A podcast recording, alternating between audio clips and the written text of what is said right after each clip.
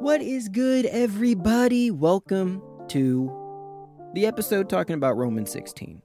We're, dude, we're there. We are, I can taste the end of our study through Romans, and it tastes bittersweet. But I'm excited. And the reason why it's sweet is because we get to hop into Genesis 1, 2, and 3 next, which is going to be a blast. And it's going to challenge us. It's going to challenge our traditional understanding and interpretation of Genesis. But most importantly, it's going to cause us to respect the culture and the people that authored and brought these texts to us. And that's ultimately going to be the, the most important thing that we do, that we honor how God spoke through his ancient people. I'm so excited for that. But it's also bitter because Romans has been great. Been learning so much through Romans, and I hope y'all have too. Every episode that we do, trust me, I'm learning something every single episode with y'all, and I'm just glad that y'all have joined me on this journey. But we're hopping into Romans 16, and unfortunately, we're only getting through two verses. um, I was planning on going through like the first 13 because it mentions a lot of different people and that's all cool. But this episode, as I was going through, unintentionally turned into a study of Phoebe, which is the woman that we meet in the very first verse. And, you know, I'd argue that Phoebe is worthy of talking about, mostly because she's the one that is delivering Paul's letter to the Roman churches. And along with delivering that letter, some other things are possibly involved. And so I want to hop in to that because this really this this really will open our eyes to the culture and some of the behind the scenes action that would have been taking place. And we're just going to be reading through the first two verses just like we always do. Then we're going to break it down and see what there is to know. Paul says this in Romans 16 verse 1. I commend to you our sister Phoebe, a servant of the church at Cenchreae, that you may welcome her in the Lord in a way worthy of the saints, and help her in whatever she may need from you, for she has been a patron of many and of myself as well. All right, so let's break this down. I want to focus on verse 1 here for a little bit. Paul says, I commend to you our sister Phoebe, a servant of the church at Cenchreae. So, for those who don't immerse themselves in the countless debates about the Bible and Paul's letters and theology and the meaning of certain words and how that affects how we go throughout our everyday lives. uh, Phoebe has been a topic of discussion and debate for quite some time. Mostly the reason why is because of her role in the church of Cenchreae. Her role as a servant or other translations will have deacon or deaconess in that church. And depending on where you fall on that debate, you can have a completely different understanding of women's role in ministry. And this is a hot topic for many people, and as it should be. Uh, certain sides take the idea that women should not be allowed to teach or have authority. Other sides say that women can teach and have authority in the church. And often, one case study that people come to is Phoebe because she's described as being a servant or deaconess at the church of Cenchreae. And people debate and look at all the historical evidence to try and figure out well, what did a deacon do at that time within the church? And does that imply certain things? But there's a lot of discussion and debate surrounding this one woman who has her her time in the sun for literally one verse. and we could spend a whole episode debating all these multiple views, but this is one of those topics that doesn't seem to have a concrete answer. And honestly, I don't really think the conclusion is that important to our understanding of scripture and our understanding of how things are supposed to work within the Church of Christ. Um, there are, however, some clues that can lead to some answers regarding Phoebe and her importance to Paul's ministry to the Roman people. The first thing that we could point out is that it says that Paul commends Phoebe. He commends her. And this word in Greek has various uses throughout the Bible, but at its core, it means to stand with or approve someone. And along with this, he also refers to Phoebe as their sister, invoking the familial bond within the body of Christ. And this is one that Paul talks about throughout many of the letters that he wrote in the New Testament. But as we looked at a few months ago in Romans chapter 8, verse 15 through 17, he says, But you have received the spirit of adoption as sons, by whom we cry, Abba, Father. The Spirit Himself bears witness with our spirit that we are children of God, and if children, then heirs, heirs of God, and fellow heirs with Christ. And so, Paul in Romans 8 is invoking this idea that if we are a, a child of God and we're adopted into the family, then we're all God's children. We're all a part of the same family. And so, right off the bat, Paul is letting the Roman churches know that Phoebe is someone who can be trusted. She is someone that has upstanding character. And she's someone who follows Christ. She's someone who is family.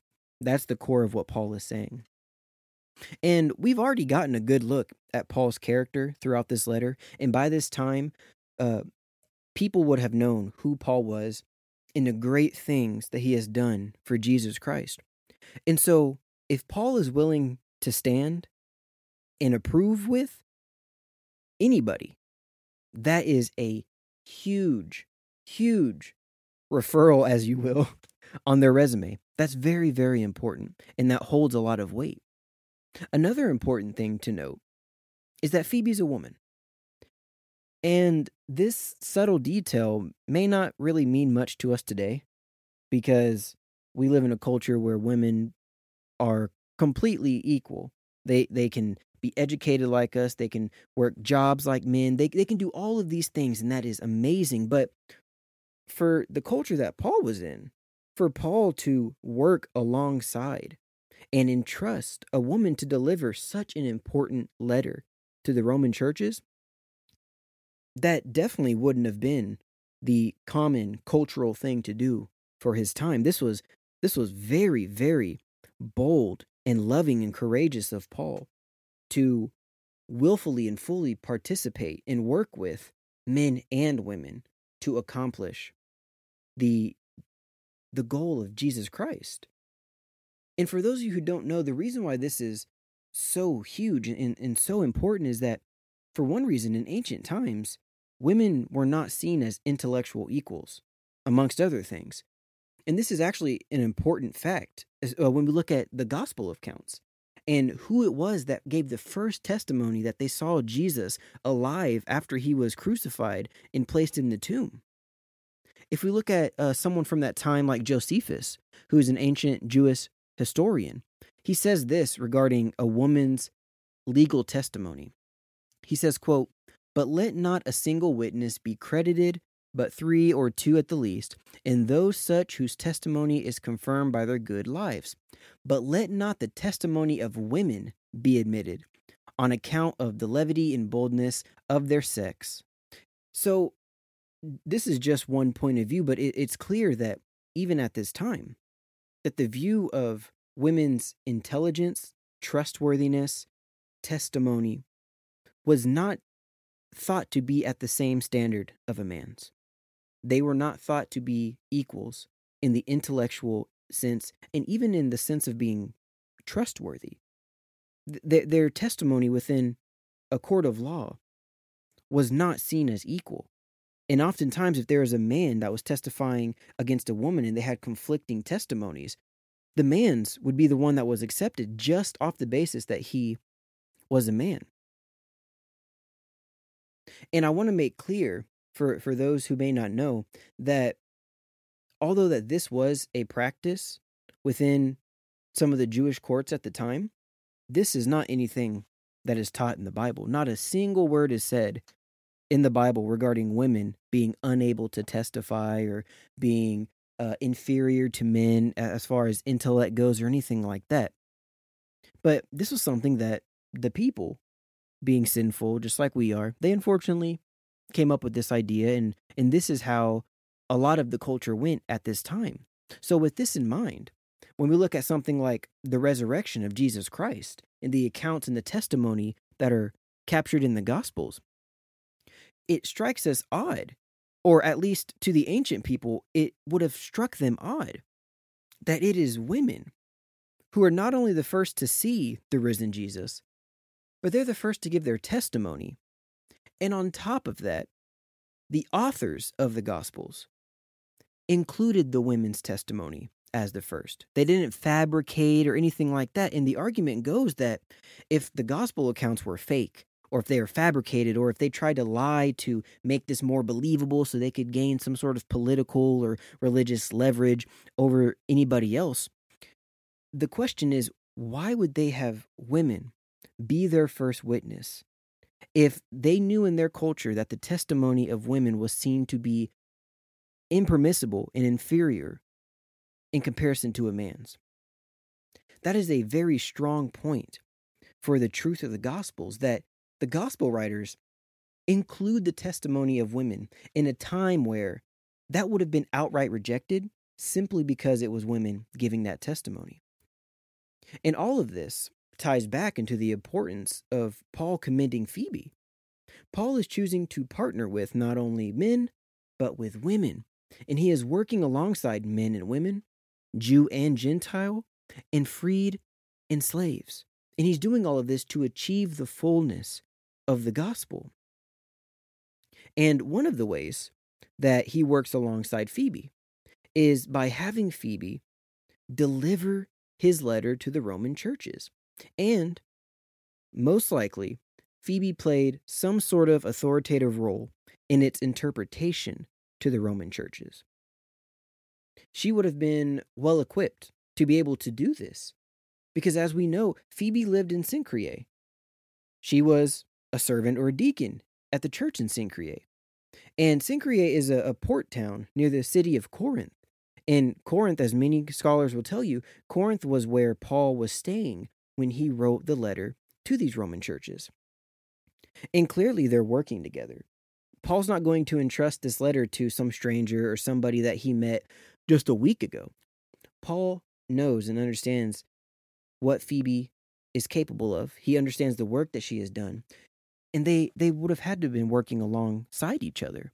And so while Phoebe is working alongside Paul, while he was in Corinth, she would have been the perfect candidate to not only deliver his letter, but be one who has a good understanding of what Paul is trying to convey through this letter, because there are some confusing things.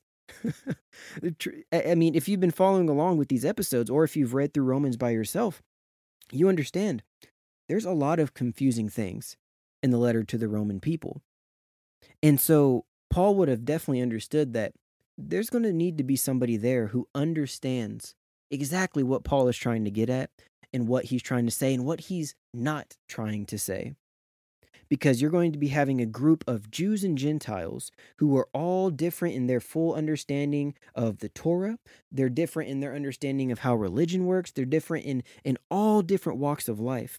And they're going to be trying to approach what they hear Paul's letter saying in many different ways. So Paul would have had to have someone there who can say, "No, no, no. Th- this is what Paul meant. Oh, this is this is confusing. Let me give you some insight because this is what Paul was telling me when he wrote the letter." And this is really important to understand when we're looking at Phoebe's role in the giving of the letter to the Roman people. So, for instance, before studying for this episode, I was hard set on Phoebe being the person to actually not only deliver the letter, but to also read the letter aloud to the churches. Because one common uh, theme throughout all of Scripture, the Old Testament into the New, is that Scripture was a communal thing. It was read aloud. Many people were illiterate at this time, and so the, the Scripture, the New Testament letters, all of this would have been read aloud in, in one sitting with the whole people there so they can all hear the letter. And so I always, um, I was hard set on Phoebe being the person to actually read aloud the whole letter to the churches. And this could still very well be the case. And if I had, if I had to die on a hill, I would die on the hill that Phoebe was the one that read the letter because there are many, many ancient examples of letter carriers also being the ones to read and present the letter. It would it would kind of be silly to be the one to deliver the letter to a group of people who don't know what's in the letter or don't understand the letter and then just have somebody random read the letter. But however, there there are some arguments that point against the claim that Phoebe would have been the orator of the letter. But no matter the case, there seems to be a solid middle ground that makes sense of both claims with their respective evidence. And Ian Paul makes this case. He says, quote, It remains the case that Phoebe was known to Paul, had a role of church leadership, and was entrusted by Paul with a key letter on which the next phase of his ministry depended. The phrasing of Romans 16, 1 through 3, makes it clear that she fulfilled the usual role of a letter carrier, and as such, she would have had an important role in answering questions and ensuring that the letter was understood correctly. So, a better phrase, instead of Phoebe being the one to read the letter aloud, might be that Phoebe was the authoritative interpreter. So, wherever you may fall on this debate, if you've been keeping up with the literature on this, um, or if this is something new to you and you really have never heard this before, at the very least, it seems that we can conclude that Phoebe, having knowledge of Paul's letter beforehand from Paul himself, would have been of great use in the sense that she was able to clear up false understandings and offer proper interpretation and answer questions that the Roman people would have. And this would have been crucial, like I pointed out, because these letters would have been read aloud. And this is the awesome thing about scripture that I kind of wish we still had today. You really don't see many people doing it unless they're in like a church service, but it, we have to remember that scripture was read out loud, like all the time, even when people were alone. Uh, when we look at something like the book of Joshua, when God is letting Joshua know that, hey, Moses is gone and I'm going to have you step up. God gives him some guidelines that Joshua can go through to make sure he is living for God and leading the people correctly. And one thing that God said is that the Torah needs to be on his heart and he needs to meditate on the law day and night. And that Hebrew word for meditate is the word for whisper. They, they would actually whisper out loud the scripture while they're reading it that it really wasn't a thing for them to just read quietly they would always have it on their mouth they would always have it on their lips it's a really beautiful thing to think about but the supplies that were needed to produce the scrolls and the letters they weren't cheap so for most ancient people oh also they didn't have printing presses where you could make a thousand copies to give to every single every single person so for ancient people they consumed these letters from Paul by hearing it, not by all of them having their own copy, reading it during their quiet time. And Brian J. Wright says this, and he has a great book called Communal Reading in the Time of Jesus. If you want to learn more about how scripture was read communally, out loud, within a group of people, this book is absolutely awesome. He says this Quote, there is no doubt that Paul's letter to the Romans writ- was written to multiple Christian communities in Rome. He points out chapter 1 verse 7 to all God's beloved in Rome who are called to be saints. Whether they be Jew, Gentile, or both. In fact, at the close of the letter, Paul instructs the church in Rome to greet numerous individuals, house churches, and families. While there are probably many reasons why Paul did this, Douglas Moo mentions one in particular that specifically pertains to our study. He says, A public recognition, the requests for greetings were probably read aloud to the assembled church of those Christians in Rome who Paul already knows would encourage them to think favorably, favorably of him and remind the church as a whole of the number of supporters he already has. This implies a significant Christian network just in Rome that would probably have the opportunity and obligation to read Paul's letter communally. So, with all of this knowledge, it seems very, very likely that Phoebe, at the very least, she she may have been at most reading the letter out loud, and I'm convinced that that's probably the case. There's a lot of good scholarship that would say that's the case. But at the very least, if if you don't want to go that far, she would have had some sort of authoritative interpretation and the ability to answer questions because of the time that she worked with Paul when he was in Corinth. Another thing about Phoebe is we're told that she is a servant.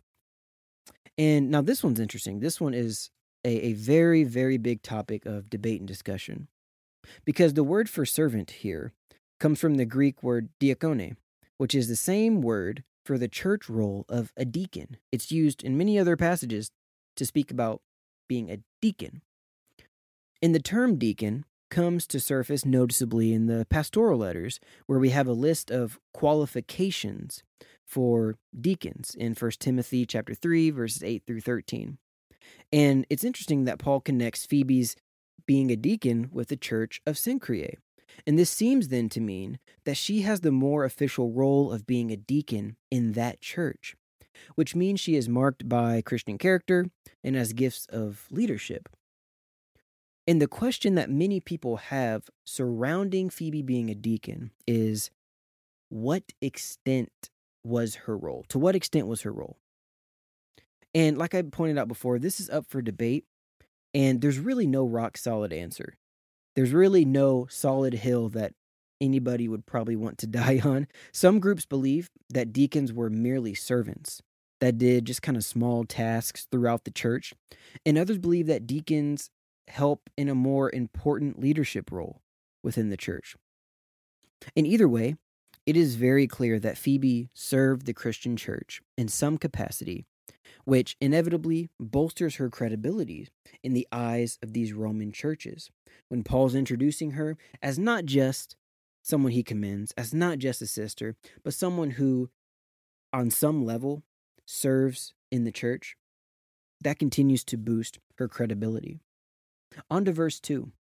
He says, That you may welcome her in the Lord in a way worthy of the saints, and help her in whatever she may need from you, for she has been a patron of many, and of myself as well. So Paul asked the Roman churches to welcome Phoebe and to help her in whatever she may need. Now, at least for me, when I when I read this being a modern Western person, uh, th- this sentiment of oh, welcome her, help her with whatever she needs. It it seems like some fluffy talk to make her feel welcome, but that is not like really fully absolutely expected of the Roman people. I don't know if that makes sense. Like so when you hear a person say, "Oh, we'll do whatever you need." Whatever you need. It's kind of assumed that there's a limit on that that whatever you need is is a way of extending niceties to a person, but often the person doesn't really expect that you will literally help them with whatever they need. Like they expect like, "Oh, you you may give me a bed to stay in and may supply me with some food, but if I need something more strenuous, they're not really expecting that to fall under the category of whatever you need. I hope that makes sense because in this instance, that's not the case. Paul fully, 100% expects the Roman churches to help Phoebe with literally whatever she may need. Whatever. And the question is why? Well, Paul tells us, and, and typically we may just look over this, but Paul mentions that she has been a patron to him. Phoebe is Paul's patron, along with being the patron of many others. And and with her being a patron, it's being implied that she is a woman of means. My, gr- my girl Phoebe got stacks. She got cash, baby. We, we, we, we can't just leave this here, though, because Paul isn't saying that, oh, Phoebe's rich. And so, because I want her to give to the churches, you guys need to suck up to her and do whatever she wants. That is not what Paul is saying. He's not advocating for some weird favoritism or anything like that because she's rich. Paul is observing the tradition of patron client relationships. And this is this completely bolsters the meaning of why Paul is doing what he's doing. And it makes perfect sense when we understand this. Because patronage was common in the ancient world and even in some cultures today. And to, to prove this, let's look at a few excerpts from the book Misreading Scripture with Individualist Eyes. And this will help us understand a little bit more what the whole patron client relationship thing was and why this is so important for what we're seeing today. They say this quote Ancient Mediterranean people didn't view themselves as individuals who would get through life on their own. They were part of collective groups. As such, they thought in terms of the collective group getting through life together. Communities got through life by everyone being mutually dependent on one another. Family, friends, neighbors, and even trade associates understood themselves to be a part of collective groups who were to mutually support one another. Now, if you've been listening to the podcast for a little bit, you, you may be recognizing that they're talking about a collectivist culture opposed to an individualist culture that modern Western people live in today. And that system of collective culture works great when everyone is equal in status, wealth, and honor because, as they pointed out, they're all able to equally give and take amongst each other to help them get through life together. But what happens when there is a problem that requires some more money, status, influence, and honor than what the people in your immediate collective group are able to give to you and help you out with? Well, they say this quote Scholars use the term patronage or patron client relationships to talk about reciprocal relationships between unequal parties, not unequal in humanity, but social and status wealth. They term the greater party in the relationship the patron, and the weaker party the client. Patron client relationships are just that relationships. They are joined by the glue of reciprocity, just like all the other relationships but the relationship is socially or economically lopsided. Now, I normally don't do this, but I actually want to read an illustration that they give from their book that helps us understand this patron client relationship and why it's so important. If you ever get the book, it's on page 70. They say this Let's suppose there is a wealthy man in Philippi named Diocles. His family made its fortune a few generations earlier in the gold mines near the city. He owns a number of estates in Macedonia. A few insolent city blocks away, a man named Belen owns a family bakery. His father and his grandfather before him baked barley loaves and sacrificial cakes to sell. Bakers worshipped Fornax, the goddess of ovens. One day, Belen must have angered the goddess, or so he reasons, because his bakery catches fire and is destroyed. Although there are a few banks in Philippi, no bank will loan monies to a cursed banker. And how would he repay the loan anyway? Like many in the ancient world, he barely provides for his family as it is. His only hope is a relationship. So Belen goes to visit Diocles. That morning, as every morning, Diocles' friends line up at the patron's door. Each meets to see whether Diocles needs anything done that day, to make any request for help, and to receive any benefits he wishes to give. These quote unquote friends all have an established relationship with Diocles as their patron. Belen joins the end of the line. He explains his problem and asks for help rebuilding his bakery. Diocles is not required, either socially or morally, to help Belen, but he is able and decides to help. Patronage is a virtue stressed for the wealthy. So Diocles gives the baker the resources to rebuild the bakery. He might provide funds, he might ask another one of his quote unquote friends, who was a builder, to assist Belen, and another quote unquote friend to provide new wood and thatch. Likely, Diocles will offer a mix of help drawn from his social network. Belen obviously did not earn this gift and will not be able to pay it back, but he will be expected to reciprocate. Diocles has invested in Belen's life, and so Belen will want to invest in Diocles' life. He will do this by showing gratitude to Diocles. Belen's gratitude is more than words. Belen will be loyal to Diocles. From now on, he bakes bread for Diocles' family and all the people who work in Diocles' extended circle. He does it because he wants to participate in Diocles' life. He is grateful. Likewise, Diocles will ensure that Belen receives a fair price for his bread and all the customers Belen can handle. From now on, Belen will show up every morning at Diocles' house with all of Diocles' quote unquote friends to ask whether he needs anything and to ask for help. So, with that illustration in mind, the proper way that the client could show gratitude to his patron would be as such. They say this, and quote, clients reciprocated to their patron not with like gifts because they couldn't do so, but with gifts of a different kind, including gratitude. By gratitude, ancients didn't just mean a warm, fuzzy feeling inside. They meant expressions of gratitude, things such as honoring the patron, obeying them, and giving them loyalty. Given the importance ancients placed on recipients having gratitude for gifts and services, it follows, therefore, that the greatest wrong that clients could commit was to be ungrateful to their patrons. So, knowing all of this about the cultural patron client relationship, this, this sheds so much light on Paul's insistence that the Roman churches help Phoebe in any way. And we don't know exactly how Phoebe was a patron to Paul. It could be assumed that she financially supported him while he's traveling and doing all of his ministry work. She could have given him a place to stay, or she could have connected him to the right people to help with his mission for the gospel. But whatever it is, she's his patron, and Paul is showing real gratitude by taking action in making sure that his patron will be properly cared for on her trip to delivering his letter. And this patron client relationship has profound implications when it comes to the gospel and our relationship to Christ. Multiple times throughout the Gospels, Christ is portrayed as our patron, and so is God. And one of those instances is in Luke 22. Uh, this is the Passover scene, verses 17 through 22.